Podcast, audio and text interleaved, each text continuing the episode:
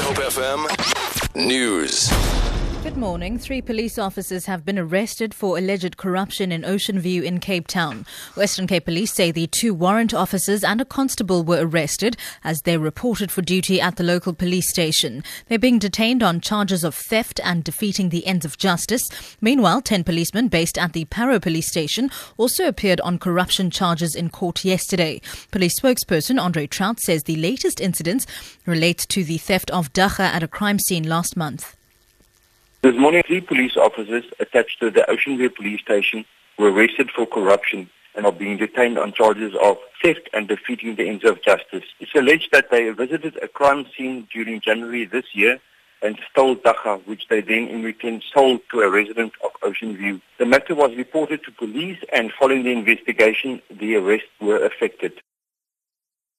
The sittings into the cheating saga in Athlone will begin on Tuesday next week. 46 learners at a private college have been found guilty of group cheating during the 2014 matric exam.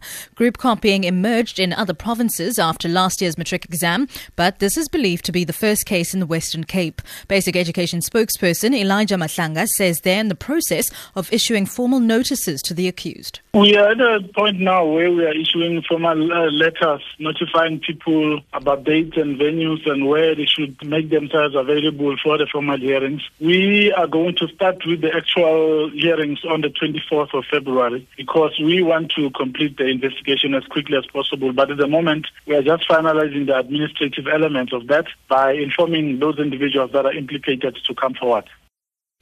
Land Reform Minister Gugile Nkwinti has explained that President Jacob Zuma's statement on foreign ownership of land applies only to farmland. The president caused a stir in the SONA when he said foreign nationals would not be allowed to own land in South Africa but would be eligible for long-term leases.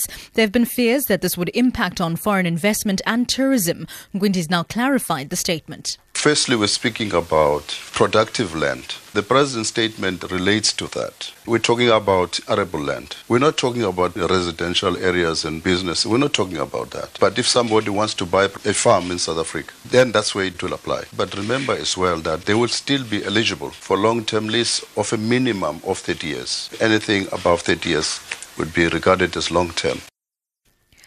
And finally, the global motion picture film producer Kodak says it's finalized agreements with Hollywood's biggest studios to enable celluloid to remain a fundamental medium in the worldwide film industry. Screen Africa says film supply agreements have been signed with 20th Century Fox, Walt Disney, Warner Brothers, Universal, Paramount, and Sony Pictures.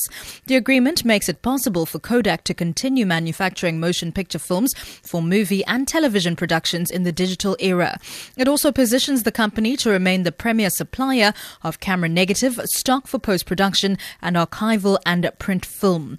Kodak's chief executive officer, Jeff Clark, says after the signing of the agreements that film was, with its unparalleled richness and unique textures, has long been and will remain a vital part of the industry's culture. For Good Hope FM News, I'm Sibs Matiela. Holding on for Willie.